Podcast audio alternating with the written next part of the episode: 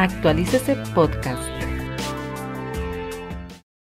Para comenzar a explicar de qué se trata, y si ustedes se fijan acá al principio, yo, la presentación se llama una reforma pensional de pilares. Vamos a ver si es una reforma de pilares, pero en principio llamémoslo de esa, de esa manera. Em, esta es una gráfica que presentó hace algunos meses el Ministerio de Trabajo. La fuente de esta gráfica es el Ministerio de Trabajo. Es una pirámide, lo que como describen el, el, sistema pensional propuesto. Quizá una elección de, de gráfica un poco desafortunada, pero digamos que nos sirve por lo menos para entender de qué se trata el sistema. Esencialmente va a ser un sistema que va a tener un componente solidario, lo podríamos llamar un componente subsidiado o no contributivo del sistema, y encima de ese componente no contributivo, pues un componente contributivo. Una parte, digamos haciendo la analogía con el sistema de salud, una parte del sistema de salud no contribuye con cotizaciones al sistema de salud y aún así, como es pues por supuesto adecuado, pues eh, reciben el servicio de salud subsidiado o no contributivo y aquí sería esencialmente lo mismo. La idea es que eh, que aumente la cobertura, digamos, no, de pensiones, y aquí es clave y, y, eso es importante, no estamos hablando de un sistema pensional, sino de un sistema de aseguramiento de la vejez. O sea, no, no es que todas estas personas que están en este sistema van a estar pensionadas, que ahí a veces hay una gran confusión.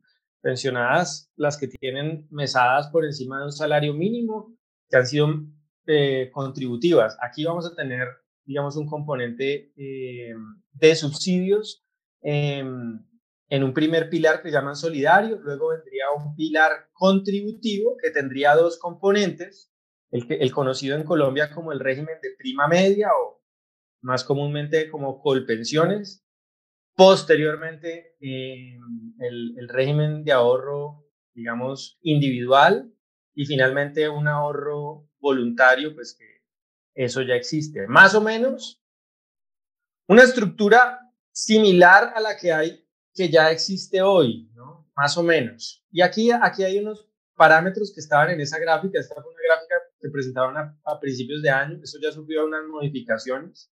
Entonces, por ejemplo, en el pilar solidario ya no se habla de medio salario mínimo, como se habló durante la campaña electoral o como se habló hasta hace algunos meses, sino que se está hablando de, más o menos la mitad de ese valor, ¿no? No, de, no de unos 600 mil pesos, sino más bien de unos 223 mil pesos. Mm, eh, y también el otro parámetro importante que cambió ya con la reforma, digamos, ya lista para ser presentada, para comenzar a ser debatida en la Comisión Séptima del Senado, es que eh, el parámetro de los salarios mínimos, que ya vamos a explicar un poco de qué se trata, ya no son cuatro, sino tres. Pero de resto, digamos, en esencia, esta sería la nueva estructura del sistema. Entonces, como para entrar en materia, ¿qué es el pilar solidario? Y aquí pues voy a referirme, voy a tratar de ser lo más eh, objetivo en el sentido de contar cómo, tal cual como la reforma lo plantea. Entonces, en el, en el pilar solidario, pues va a haber, la idea es entregarle algún tipo de eh, eh, ingreso a personas adultas mayores por encima de 65 años que estén en condición de pobreza extrema, pobreza y vulnerabilidad. ¿Qué significa estar en esas condiciones? Pues lo va a determinar el gobierno nacional. Y eso se va, dice la reforma, que se va a financiar con cargo al presupuesto nacional. Y ahí lo que, va, lo que se va a entregar en este pilar solidario son 223 mil pesos mensuales. Ese va a ser el, el, monto que van a recibir estas personas. El, la cantidad de personas que entrarían a este pilar solidario, pues no se conoce porque no se conocen, digamos, los, exactamente los parámetros, pero se habla aproximadamente entre 2 y 3 millones de adultos mayores entrarían en este pilar solidario. Ahí pues el grueso de personas son personas que no cotizaron, que fueron trabajadores informales durante su vida, que eh, mujeres que estuvieron en temas de cuidado del hogar y nunca cotizaron al sistema pensional. En fin, ahí estamos hablando de una gran cantidad de colombianos pues que cumplen esas condiciones. El segundo El segundo pilar eh, es el llamado pilar semicontributivo. ¿Qué significa eso? Eh, son aquellas personas que, si bien contribuyeron al sistema, si bien estuvieron afiliados eh, haciendo cotizaciones, pues no cumplieron con los requisitos de pensión, no lograron llegar a esa meta de, de, de, de las um, en Colpensiones 1.300 semanas. No lo lograron y están entre 150 y 1.000 semanas. Entonces, lo que, lo que dice la ley es, usted cotizó, eh, como vamos a ver, esto es muy frecuente, eh, entre 150 y 1000 semanas y llegó a los 65 años, ahí ya asumen que después de los 65 años es difícil que las personas completen las 1300 semanas para pensionarse en la vida real, para obtener una pensión auténtica. Entonces lo metemos en un pilar semicontributivo y eso va a significar que a los 65 años, eh, eh, entre comillas, cogen lo que usted había contribuido al sistema y se lo convierten en una renta vitalicia mensual, en una mensualidad vitalicia. Entonces, mes a mes, desde los 65 años hasta que fallezca, pues le van a entregar con ese dinero una mesada, un, un valor, un ingreso. Eso es más o menos parecido, más o menos parecido a lo que hoy son los BEPS, eh, los beneficios económicos periódicos, que es un programa en el que se pueden entregar, digamos, mesadas que no son pensiones, porque son inferiores a un mínimo, mesadas que pueden ser de valores, pues muy diversos, pero generalmente bajos. Eso sería, digamos, el, el, segundo pilar, el pilar semicontributivo. Y luego entramos a eh, eh, lo que, digamos, el núcleo eh, del cambio con esta reforma, que es el pilar contributivo. Hoy, pues, eh, básicamente, la las innovaciones ya las vamos viendo. Hoy el pilar solidario ya existe, ¿no? tiene un programa, es un programa que se llama Colombia Mayor. Eh, esencialmente lo que se propone es aumentar el monto, aproximadamente diría uno, más o menos en unos 140 mil pesos, aumentar el monto que, que reciben esos, esos adultos mayores, aunque hay, hay varios subsidios que pueden estar recibiendo esos adultos mayores ya, entonces es difícil saber cuánto es el aumento real que van a recibir, pero en otras palabras, ese pilar solidario ya existe y luego lo empacan en, en, un nuevo nombre y lo meten en el contexto del sistema de protección para la vejez. El pilar semicontributivo sí es nuevo, es una innovación de este, de este modelo, y el pilar contributivo, tal como existe hoy, es que usted dice, o, o yo quiero cotizar en Colpensiones o yo quiero cotizar en el RAIS. Entonces aquí ya nos dicen que es la otra innovación. No, usted ya no va a tener la posibilidad de elegir, usted ya no, no tiene esa libertad de escoger o RAIS, o un fondo de pensiones o Colpensiones, sino que va a tener que cotizar hasta tres salarios mínimos. O sea, si usted se gana entre uno y tres salarios mínimos, todas sus cotizaciones van a ir al componente de prima media, como se llama en la reforma. Pilar contributivo en su componente de prima media, en otras palabras, colpensiones. Si usted se gana entre uno y tres salarios mínimos, pues todas sus cotizaciones van a ir ahí. Eh, y si usted se gana más de tres salarios mínimos, si usted se gana cuatro, pues entonces los tres primeros van para colpensiones y las cotizaciones sobre el cuarto eh, salario mínimo, pues usted va a tener que cotizar en un fondo privado, donde va a haber cuentas individuales. Ahí con un asterisco, pero digamos, eh, similar a lo que hay hoy, ¿no? Similar a lo, a lo que hay hoy en el RAIS, a partir de esos tres salarios mínimos y hasta 25 salarios mínimos, pues que es el tope de las, de las cotizaciones. Ese sería el pilar contributivo. Este no es un pilar, pero es, digamos, una innovación, otro cambio del sistema, que es la llamada pensión anticipada. Entonces, en la, en la pensión anticipada, ¿qué ocurre? Em, hoy en día usted necesita en Colpensiones 1.300 semanas para, como mínimo, para obtener los requisitos de, de pensión, además del requisito de edad, por supuesto, necesitan 1.300 semanas. Aquí lo que nos están diciendo es, Si usted llega a los 65 años, nuevo sistema, usted llega a los 65 años y tiene mil semanas o más, digamos, entre mil o mil trescientas, o sea, no le alcanza bajo las condiciones actuales para pensionarse, pero tiene más de mil, usted va a poder acudir a la pensión anticipada, que es, le, le entregamos la pensión, le damos la pensión, pero usted va a tener que seguir haciendo cotizaciones al sistema eh, durante los años que le falten eh, para pensionarse, que, puede ser, que pueden ser hasta seis años, ¿no? Si usted tiene mil y, y necesita mil trescientas, a los 65 le dicen, yo lo pensiono, pero de su pensión le voy a, le voy a, le voy a seguir cotizando al sistema, inclusive hasta seis años más, para que complete las 1.300 semanas y, digamos, se desatrase con el sistema. Esto es otra, otra eh, innovación.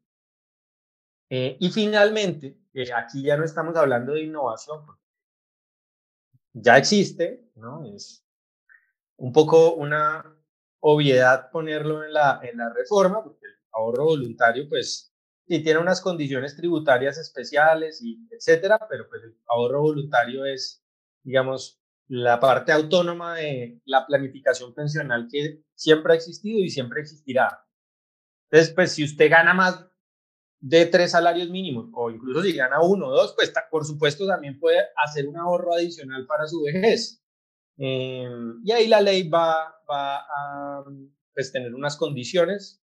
Digamos, con este pilar no se mete la reforma. Eh, Aquí lo dice explícitamente el texto, a este pilar no se le aplicarán los principios y disposiciones de esta ley. Entonces, esencialmente es eh, el componente autónomo de ahorro que las personas podrían seguir haciendo con, con, sus objetivos pensionales. Entonces, esa es una descripción esencialmente de lo que, de lo que trae la reforma, de, los, de lo que sigue igual, es una parte, y de lo que cambia de este nuevo sistema Em, em, el pilar solidario, para resumir, el pilar solidario se amplía en montos, em, se elimina la capacidad de decidir si usted cotiza en Colpensiones o en el RAIS. Si usted gana menos de tres salarios mínimos, todas sus cotizaciones van a ir a Colpensiones. Si gana más de tres salarios mínimos, los primeros tres salarios van a ir a Colpensiones. En otras palabras, todos los trabajadores formales del país pues, van a estar en colpensiones o con todas sus cotizaciones o, o, o en, en, otros casos con los tres primeros salarios mínimos de sus cotizaciones. Eh, entonces el, el, RAIS, digamos, en este contexto quedaría como un, y aquí pues es, es clara la gráfica que dice el ministerio, ustedes ven pues el tamaño del, del, del tema del ahorro individual el contexto del, del, sistema, pues se reduce mucho. Entonces ya pasa a ser, digamos, un papel relativamente menor del de, el componente del ahorro. Esa es esencialmente, y, y, en términos pues simplificados, por supuesto, esta reforma tiene muchos detalles técnicos, pero en términos simplificados, para que sea lo más digerible posible, esa es la estructura del cambio y del nuevo sistema que, pues, nos propone el gobierno. Ahora bien, esto trae más y menos desde el punto de vista individual, desde, desde el punto de vista de cada persona, de cada afiliado hoy que está o en Colpensiones o en el RAIS, que es joven o que es una persona mayor, que es una persona de bajos ingresos o de altos ingresos, es alguien que ha cotizado juicioso o que ha tenido baches en sus cotizaciones porque se fue del país, porque no ha tenido un trabajo constantemente, por las razones que sea. Para todos esos perfiles de personas distintas, para los que están fuera del sistema y nunca han cotizado, pues los resultados de la reforma son dispares, no, no, no son los mismos. Hay a quienes evidentemente les beneficia, evidentemente a otros les perjudica. Vamos a poner un poco en claro esos números como para uno decir, hombre, esta reforma es buena o es mala. Al final, si yo pongo las sumas si pongo los valores positivos, si pongo los valores negativos y hago una suma de eso, esta reforma me da negativo o me da positivo. Un poco eso es el ejercicio que planteo. Y se me pasó poner en la presentación un dato clave, que es el régimen de transición, porque todo esto que les acabo de contar aplica, de acuerdo al, al proyecto de ley, únicamente si usted tiene menos de mil semanas acumuladas hasta eh, el año entrante, hasta 2024. Esto, digamos, aplicaría desde 2025 en adelante. Entonces, usted hasta 2024 acumula mil semanas, borre el cassette, esto no le aplica a usted, usted sigue con el régimen viejo. En teoría, ahí hay un asterisco, pero digamos que sigue con las reglas eh, de juego que tiene el sistema hoy. Entonces, ese es eh, importante tener en, la cabeza ese dato de las mil semanas eh, como, como el, digamos, el, el inicio del régimen de transición. Si usted en este momento tiene 500 semanas, pues definitivamente lo que hay en esta reforma tiene que ver con su caso. Si usted tiene mil semanas o tiene 980 semanas, lo más probable es que esta reforma pues ni le sume ni le reste a nivel individual. Ya veremos a nivel macro, por supuesto que nos, nos involucra a todos, pero a nivel individual, no. Entonces, para poner en contexto, y esto me parece clave, hay que ponerlo en contexto, ¿no? para que entendamos cómo es el sistema pensional colombiano, hay una, hay una información clave. Y el primero es esta gráfica de acá, la distribución salarial de los afiliados a Colpensiones, que es más o menos, más o menos la distribución salarial de los trabajadores formales en Colombia. ¿Cómo es? ¿Cuánto se ganan los trabajadores formales en Colombia? O al menos con cuánto cotizan al sistema. Que a veces eso difiere, porque hay gente que se gana mucho y cotiza, como sabemos, sobre, un, sobre unos ingresos menores. ¿Cuánto cotiza al sistema eh, en Colpensiones, pues el 47%, o sea, cerca de la mitad de los afiliados cotizan sobre un salario mínimo. Estamos hablando de Colpensiones, pero más o menos es similar para el, el, conjunto de la población de trabajadores formales. En torno a un 40% eh, cotiza entre uno y dos salarios mínimos. Entonces, si ustedes se fijan, eh, pues, los trabajadores formales en Colombia, a veces uno tiene distorsionado eso en la, en la cabeza y cuando uno, uno piensa, pues cree que de pronto ganamos más, pero eh, cuando vemos esta gráfica nos damos cuenta que más o menos en torno al 90% de los trabajadores colombianos se ganan menos de dos salarios mínimos. Entonces, esa es la razón por la cual en el título de la charla, si recuerdan, yo ponía en duda, unos interrogantes, si esto era una reforma de pilares. ¿Por qué? Pues porque si el 90% de los trabajadores colombianos se ganan dos salarios mínimos o menos, aproximadamente, redondeando, aproximadamente el 90% se gana menos de dos salarios mínimos, pues eso qué significa? Y si ya sumamos a los que se ganan entre 2 y 3, casi que llegamos alrededor del 95% de los trabajadores se ganan tres o menos salarios mínimos. ¿Y eso qué significa? Pues si impones una reforma que pone a los trabajadores que se ganan menos de tres salarios mínimos a cotizar únicamente a colpensiones, eso se traduce en que el 95% de los trabajadores formales únicamente van a estar cotizando a colpensiones. Una minoría de los trabajadores que se ganan más de tres salarios mínimos, algo más del 5% de los trabajadores formales van a poder hacer ahorro individual, van a pasar al segundo pilar, o digamos al componente de ahorro individual, como se llama la reforma, del pilar contributivo. Va a poder aportar a un fondo de pensiones. El 95% no. Entonces, por eso desde el título de la presentación yo ponía en duda que esto es una reforma de pilares.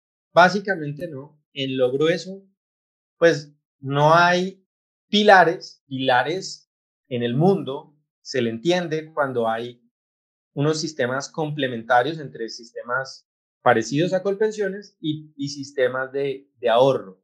Aquí, para la gran mayoría de trabajadores, pues no va a existir el ahorro individual. Únicamente vamos a tener un sistema, para la gran, gran mayoría de trabajadores, un sistema como el de Colpensiones. Entonces, eso es para desafiar un poco la noción de que esto es una reforma que nos lleva a un sistema de pilares, en donde hay un pilar de contribución definida, como se le llama a los sistemas como Colpensiones, perdón, de, beneficio definido, como se llama Colpensiones, y otro componente de contribución definida, como se conoce a, los sistemas pensionales tipo AFPs, digamos, tipo fondos de pensiones. Aquí esencialmente lo que va a haber es un sistema estatal de pensiones para el 95% de los trabajadores basados en el régimen de prima media. Eso es importante entenderlo. Y lo segundo que me parece clave entenderlo, y ya, ya lo van a ver por qué, es lo siguiente. Aquí pensamos que cuando hablamos del sistema de pensiones, pues lo que uno tendería a pensar es que la mayoría de los eh, trabajadores o afiliados al sistema van a conseguir una pensión, van a lograr pensionarse. Desafortunadamente no es el caso. Esta es una gráfica, la que está acá arriba es cuántas semanas acumulan los afiliados a Colpensiones y a las AFPs en promedio cuando llegan a la edad de pensión. O sea, si usted coge a todos los trabajadores que han cotizado durante toda su vida y a los 60 años más o menos, a promediar hombres y mujeres, les pregunta cuántas semanas tiene acumuladas dentro de los afiliados. En promedio le va a dar, es distinto para los que se ganan un salario mínimo y los que se ganan más. En promedio, para los de salario mínimo, que ya vimos que son prácticamente la mitad de los trabajadores, a la edad de pensión tienen 518 semanas solamente. Ahí está el, digamos, el grueso. Luego los que se ganan entre 2 y 4 salarios mínimos eh, llegan a 821 semanas en promedio. Solamente los que se ganan, digamos, salarios eh, o los que están cotizando sobre salarios altos, con más de 12 salarios mínimos o más de 8 salarios mínimos, llegan a, a, más de mil semanas en promedio. ¿Y eso qué nos dice? Pues que la mayoría de trabajadores en Colombia están en el sistema pensional no van a llegar o no llegan ni siquiera a mil semanas acumuladas al sistema. Y vamos a ver por qué eso es importante. Ahora bien, para reflexionar sobre lo que suma, pues suma en la reforma pensional para dos o tres millones de personas, pues el pilar solidario, que significa un aumento en, en los subsidios de Colombia Mayor, que el de 140 mil pesos, es una cifra pues, que no son pensiones, digámoslo abiertamente. Aquí se ha hablado de pensiones, de medias pensiones, de, bueno, se han usado todo tipo de, palabras, pero es abiertamente un engaño, ¿no?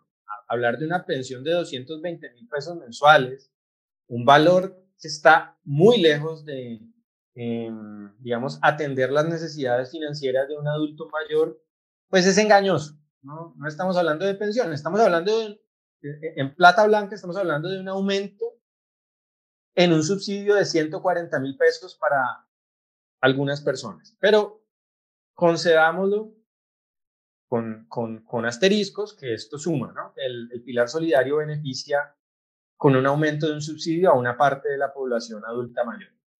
También suma, me parece importante, el tema de la pensión anticipada un grupo de personas que llegaron a mil semanas, perdieron su empleo, están enfermos, eh, etcétera, no van a poder cotizar más, pues hombre, la reforma les dice, si usted tiene esas mil semanas, espérese hasta los 65 y se va a poder pensionar. Y después usted se pone al día con el sistema para llegar a las 1300, por lo menos.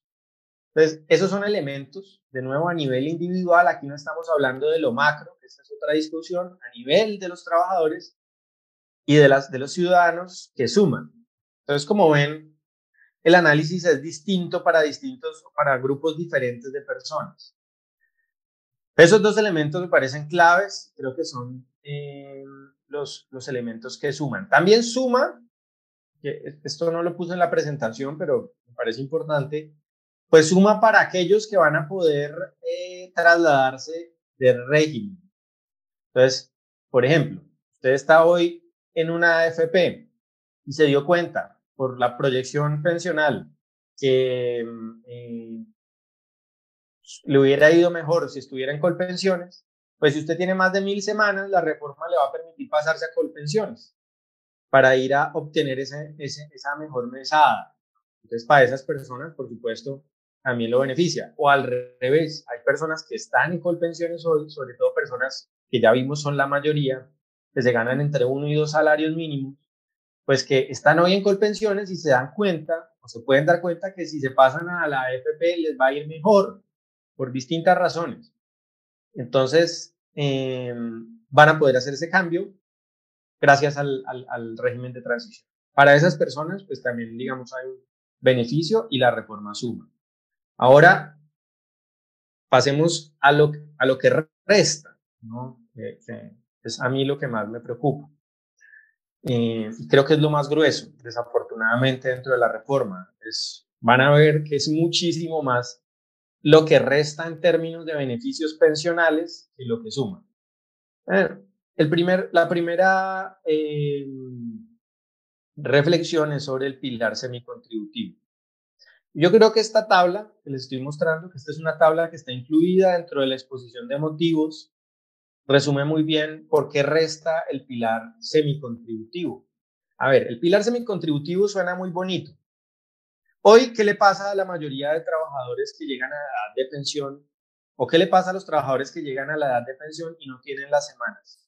Que tienen 300, 450, 600, como ya, que ya vimos en este gráfico, que son la mayoría.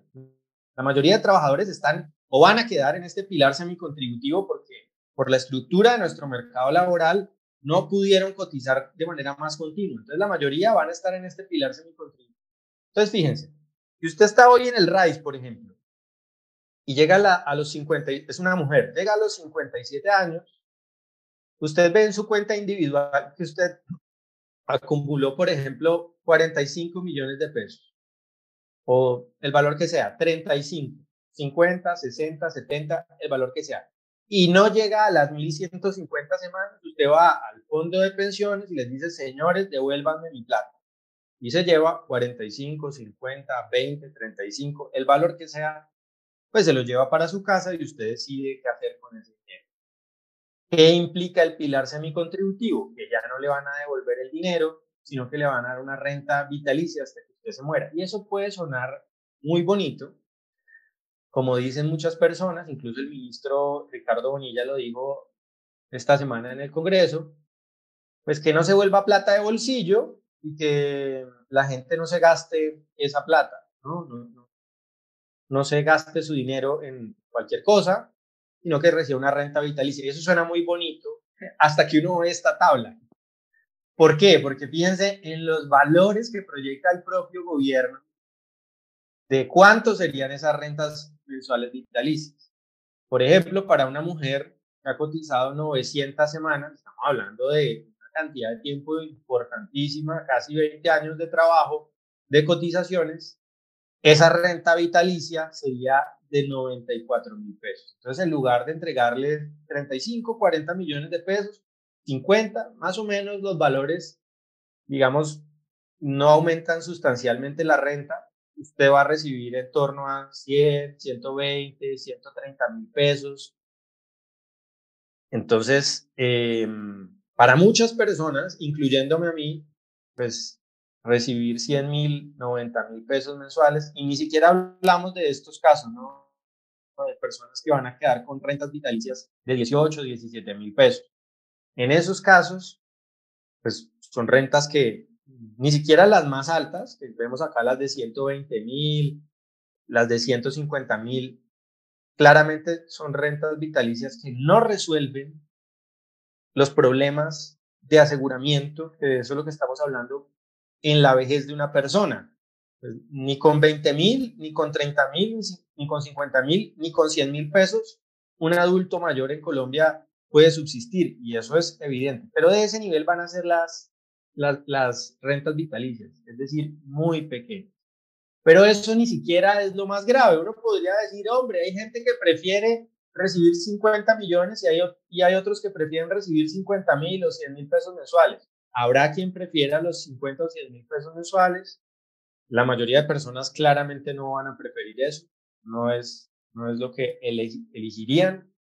Eh, pero uno podría decir, bueno, por lo menos van a tener esa, ese dinero que les va a alcanzar, no sé, para comprar un pollo y una libra de carne al mes, porque para poco más alcanza, o para pagar el recibo del agua. No alcanza para mucho más que eso. Pero el problema es que, como les contaba aquí en la descripción del pilar semicontributivo, estas, eh, estas uh, mesadas, estas rentas vitalicias, se dilatan en el tiempo. El, el, caso que les daba ahora, no es que la mujer desde los 57 vaya a recibir una renta vitalicia, no. No le hacen su devolución de saldos, y hoy está en el RAIS, le hacen devolución de saldos o indemnización sustitutiva en Colpensiones, que es mucho menor, sino que debe esperar hasta los 65 años, o sea, 8 años en los cuales pues no recibe ningún beneficio pensional, nada, cero, cero pesos, y a los 65 le comienzan a entregar esta renta eh, pues que como vemos van a ser para la mayoría de personas pues valores muy exiguos.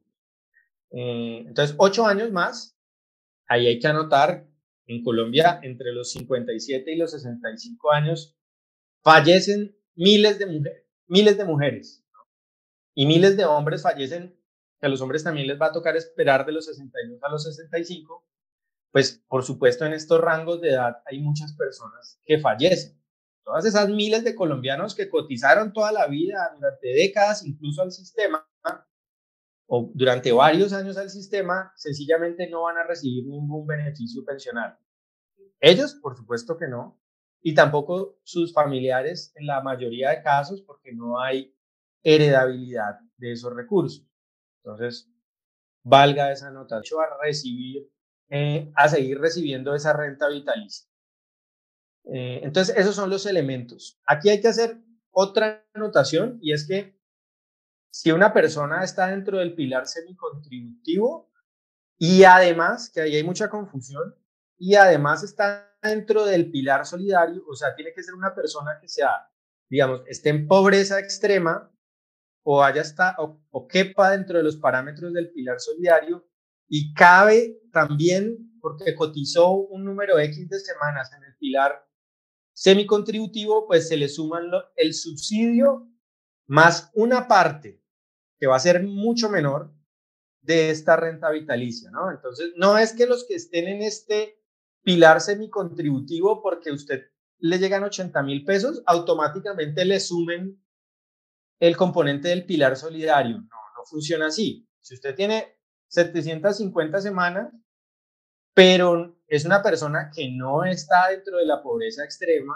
que no está dentro de la población vulnerable, usted no va a ser beneficiario de subsidios y su único beneficio pensional pues va a ser más o menos esto de 80 mil o 100 pesos. Entonces es una parte importante. Entonces como ven, el pilar semicontributivo, aunque puede ser visto como un avance, es claramente un retroceso pues para millones de trabajadores, sobre todo para esto para los trabajadores, que son la mayoría que se ganan entre uno y dos salarios mínimos. A ellos, que son la mayoría de la fuerza laboral de Colombia, pues claramente esto es un golpe en la cara. Es un golpe en la cara para sus expectativas pensionales, para sus intereses financieros, en fin, desde todo punto de vista, pues es, es un golpe eh, gigantesco. El otro golpe gigantesco es la edad efectiva de pensión. No me voy a detener mucho en ese aspecto, pero esencialmente es Hoy en Colombia, pues hay 18 millones de trabajadores que están afiliados al, al RAIS, a los fondos de pensiones. La mayoría de ellos ganan entre uno y dos salarios mínimos.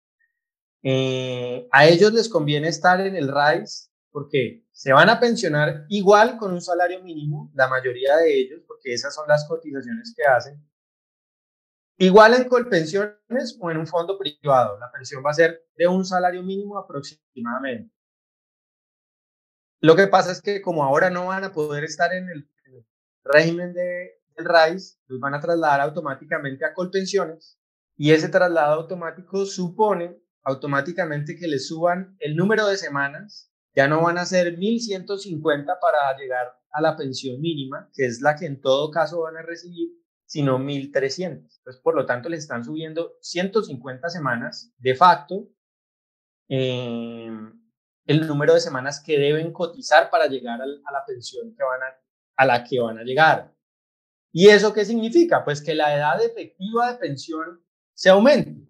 ¿Por qué? La edad mínima de pensión no cambia, sigue siendo 57 mujeres, 62 hombres.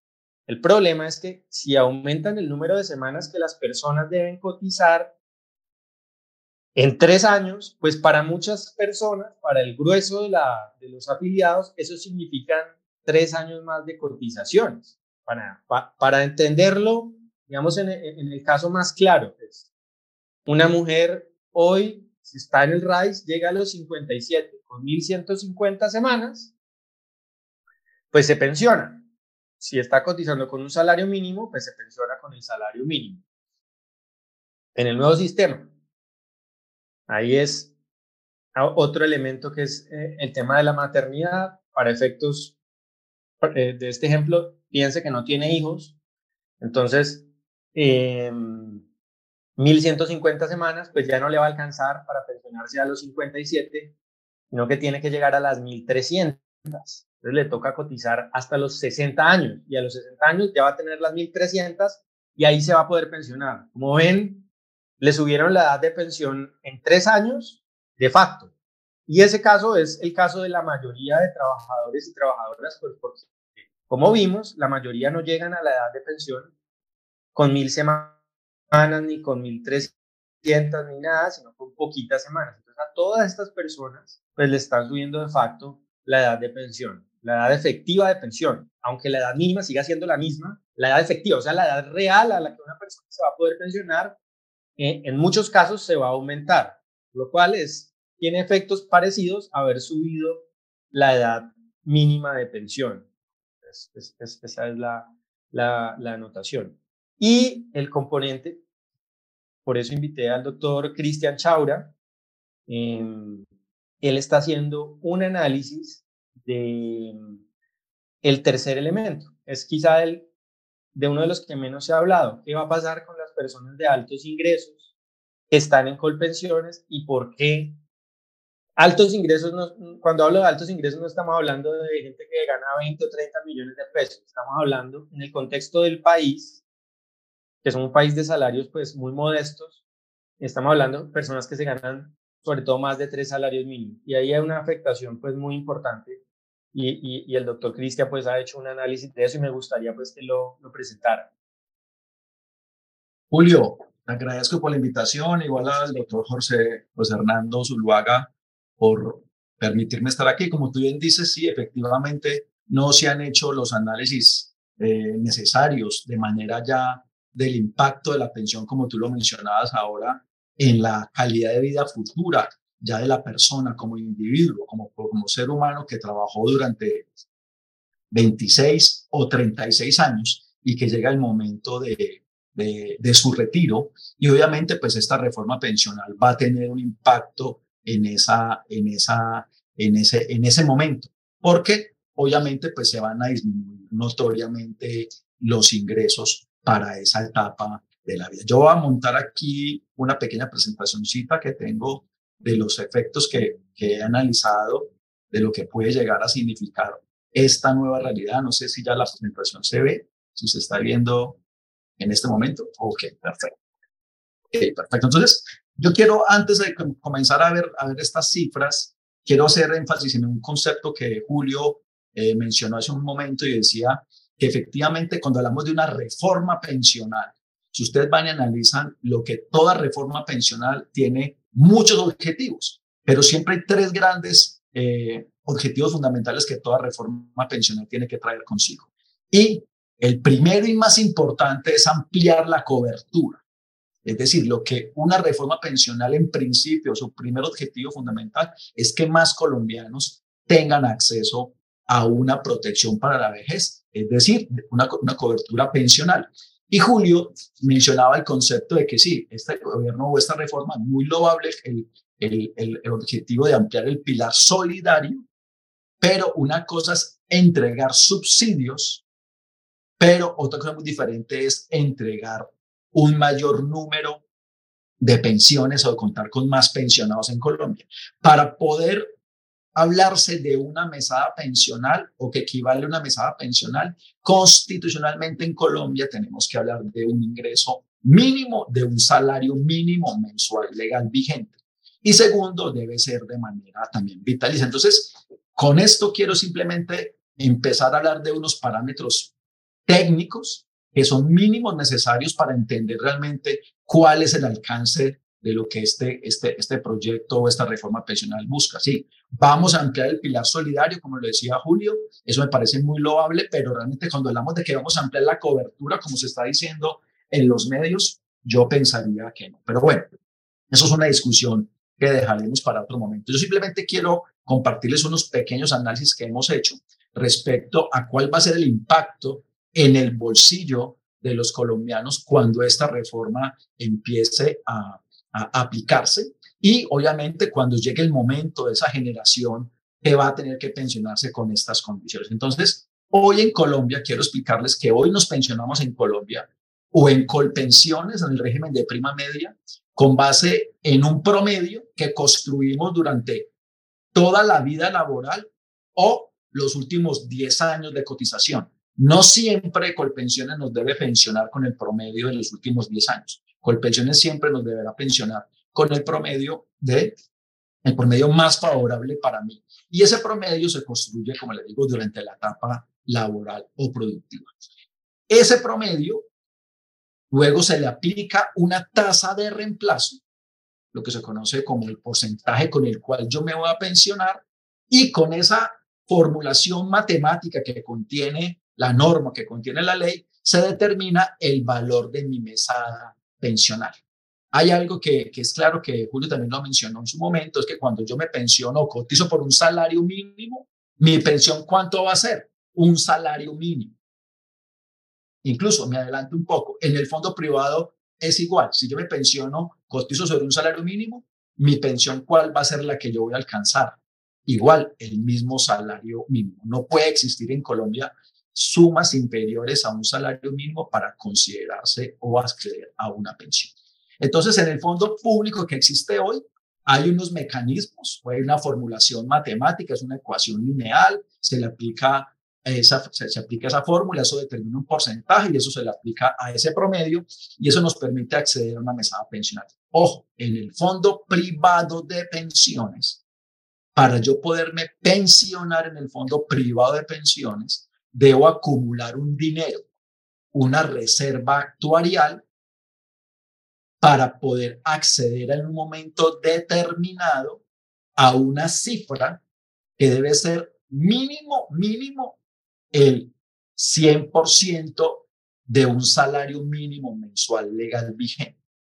Esas son las condiciones actuales. Es decir, en el fondo privado de pensiones, no existe una formulación, una ecuación lineal, como les acabo de mencionar, sino que se aplica una disciplina de la matemática que se conoce como el cálculo actuarial, que trabaja con modelos probabilísticos y con modelos, con modelos eh, estadísticos y otras variables macroeconómicas y variables financieras. Es decir, es una matemática un poco compleja, pero en esencia, lo que el Fondo Privado de Pensiones determina es que yo me puedo pensionar en cualquier momento siempre y cuando tenga el capital mínimo necesario para pensionarme.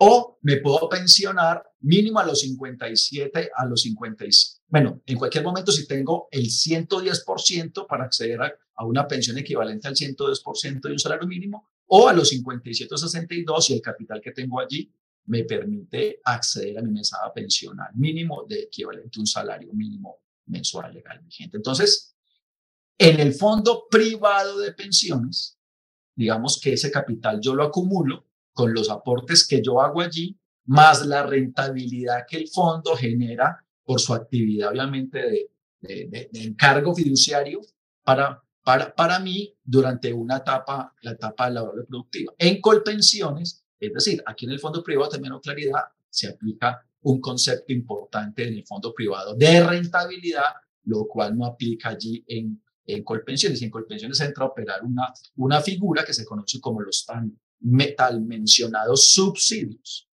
que son aquellos subsidios que consisten en que una cosa es la diferencia que existe entre lo que yo aporto en mi etapa laboral productiva y muy diferente es la suma que yo recibo en la etapa de desacumulación, es decir, en la etapa pensional. Y eso es lo que hace que en algunos casos las diferencias de las mesadas pensionales sean tan representativas. Pero entonces, aquí estamos mirando en el primer cuadro que tenemos aquí, que una persona que, cotizó, que cotiza con dos salarios mínimos bajo la ley actual de la nueva, de la nueva reforma pensional, pues no va a haber ningún cambio alguno, porque con la ley 797, que es la ley que rige hoy, su pensión sería de 1.334.000 pesos.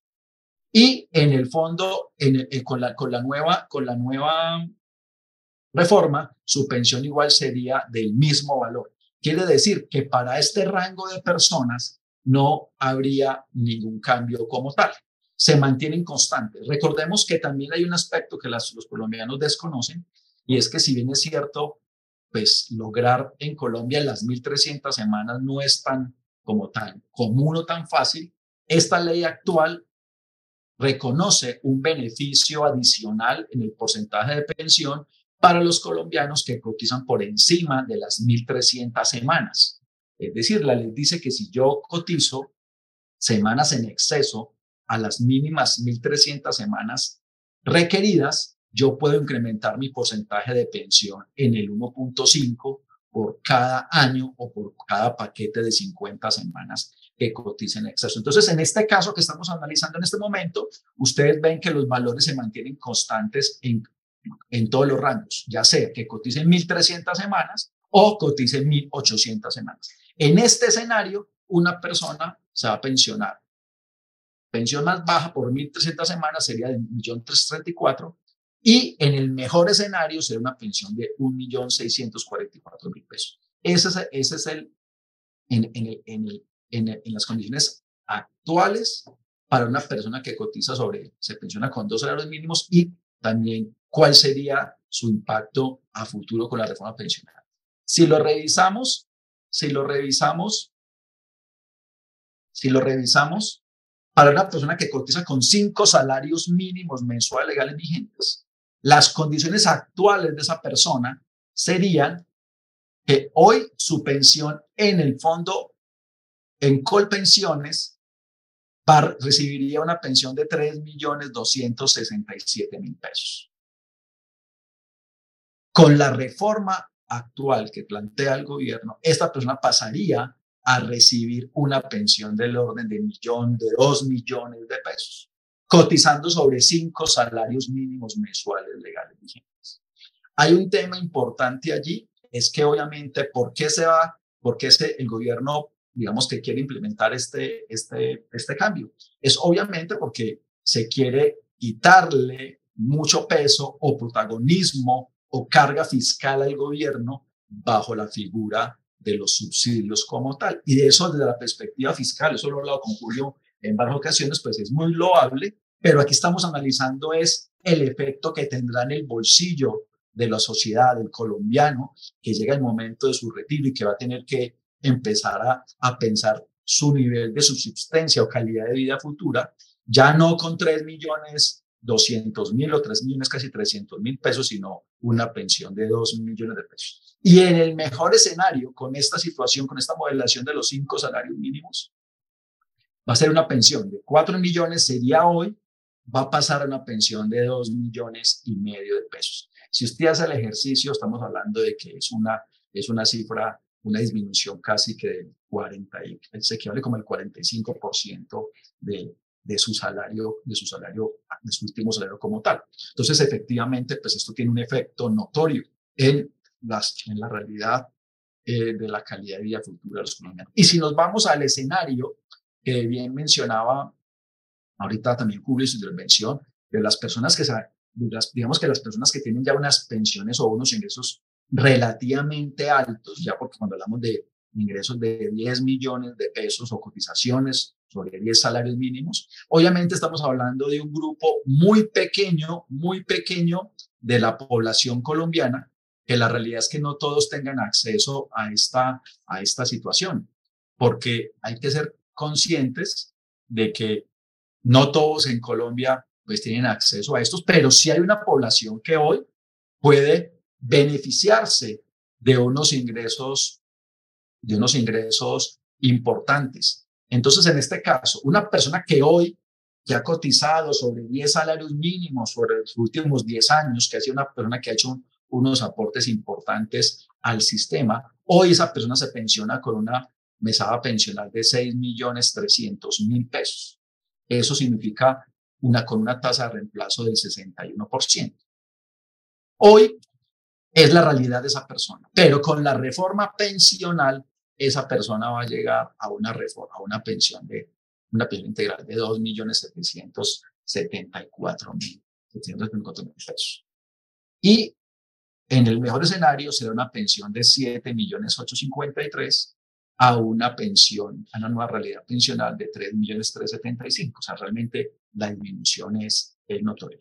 Quizás en las, en las diapositivas anteriores señalé la columna que no era, voy a, devolverme allí. Con los 5 salarios mínimos la pensión pasa, no sé si lo dije bien, de los, de los 4 millones de pesos a una pensión de 2 millones y medio, sí, perfecto. Y allí también, ya lo, ya lo mencioné, pensé que cuánto era me he equivocado en la columna que señalé, pero esta es la realidad, o sea, son realmente disminuciones muy notorias. En este caso es una disminución de la pensión actual versus la pensión futura del 57%.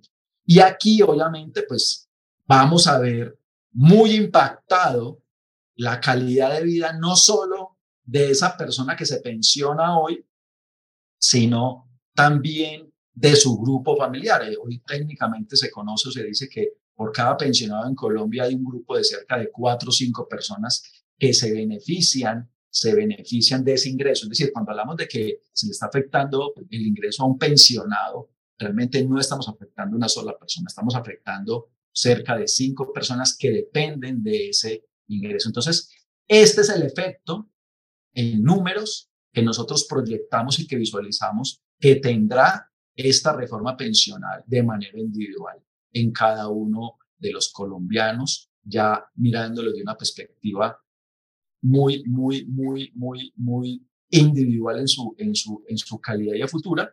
La otra discusión, como también lo hemos dicho, pues es ya la discusión macroeconómica, la discusión fiscal de lo que esto puede generarle esta reforma pensional en cuanto a beneficios al, al fisco, al gobierno. Pero obviamente, vuelvo y reitero, estamos de pronto hablando de una reforma pensional que realmente no está ampliando la cobertura y que obviamente va también a, a, generar un impacto, una disminución notoria en los ingresos de los futuros pensionados. Julio, entonces esto es lo que tengo para presentarles. No sé si hay alguna inquietud, alguna pregunta. Gracias, Carlos. Sí, ahí de pronto, eh, Cristian, perdón, hacer la, la, el énfasis en, en, el estudio que estás presentando. Al, principio tal vez mostramos el, eh, la columna que dice pensión con pensiones. Esa va a ser el componente de prima media del pilar contributivo y a eso hay que sumarle la, la parte que dice AFP, bueno, sería el componente de ahorro y esas dos sumadas sería la nueva pensión integral. Es que como ven, como ven en, en casos de por encima de tres salarios mínimos, pues puede haber disminuciones que van desde un 20, pero incluso hasta más de un 60% respecto al sistema actual, ¿no? De acuerdo a lo que has estudiado, eh, Cristian. Sí, claro, sí, efectivamente, efectivamente hay una, hay una, una disminución que es importante, que ah, salió. Hay una disminución importante en esos, en esos, en esos porcentajes de tasa de, digamos que de reemplazo. Si uno, va, si uno convirtiera la pensión integral y lo calculara como tasa de reemplazo, pues una disminuciones de, del 40, del 60%, que realmente son muy representativas. Pero sí, es cierto, es importante aclarar de que la nueva pensión integral va a tener el componente de, de colpensiones que va hasta los tres salarios eh, mínimos mensuales legales vigentes de las cotizaciones que se van a poder hacer allí hasta, hasta, hasta ese pilar y se le va a sumar el componente del fondo de ahorro individual, que en este caso hay un tema importante mencionar, que muchas veces ese componente ni siquiera va, va a ser equivalente a un salario mínimo mensual legal vigente. Ese valor se le va a sumar a la pensión que va a obtener en, en, en y de esa manera la persona va a recibir una única mesada pensional como, como retribución a su trabajo y a su esfuerzo. Actualice ese podcast